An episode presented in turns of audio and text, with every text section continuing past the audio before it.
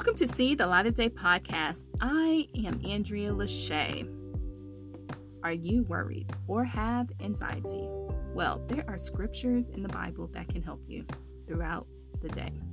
Matthew chapter 6, verse 25 reads Therefore I tell you, do not worry about your life, what you will eat or what you will drink, or about your body, what you will wear.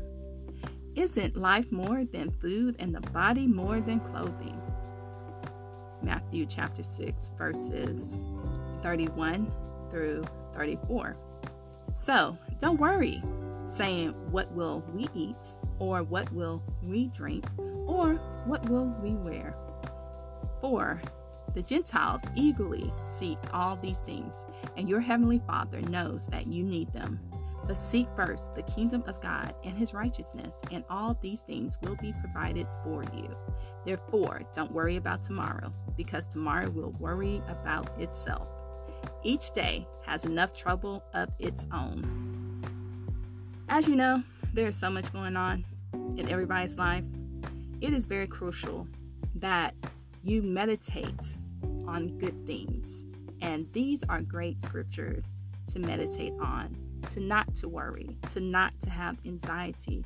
Sometimes it's hard, I understand, but when you meditate on great things, on good things, it helps.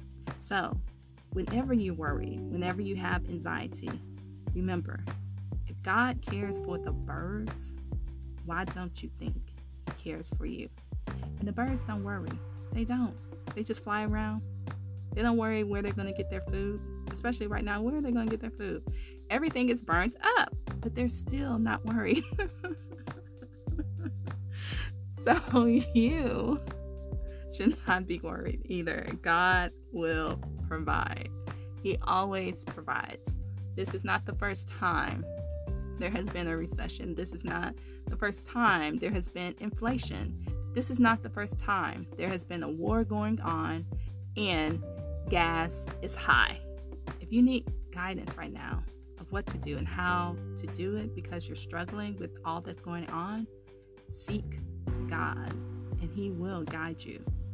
The problem is we don't stay still enough to hear from God to know exactly what we should be doing right now. So I encourage you to speak life to yourself. I encourage you to surround yourself with positive scriptures, positive quotes, positive things throughout the day. Faith comes by hearing. And if you don't hear good things, it's hard to have faith. So, don't worry. Don't have anxiety. Know that you are safe in God's hands.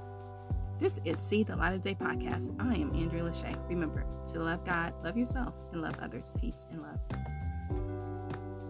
love.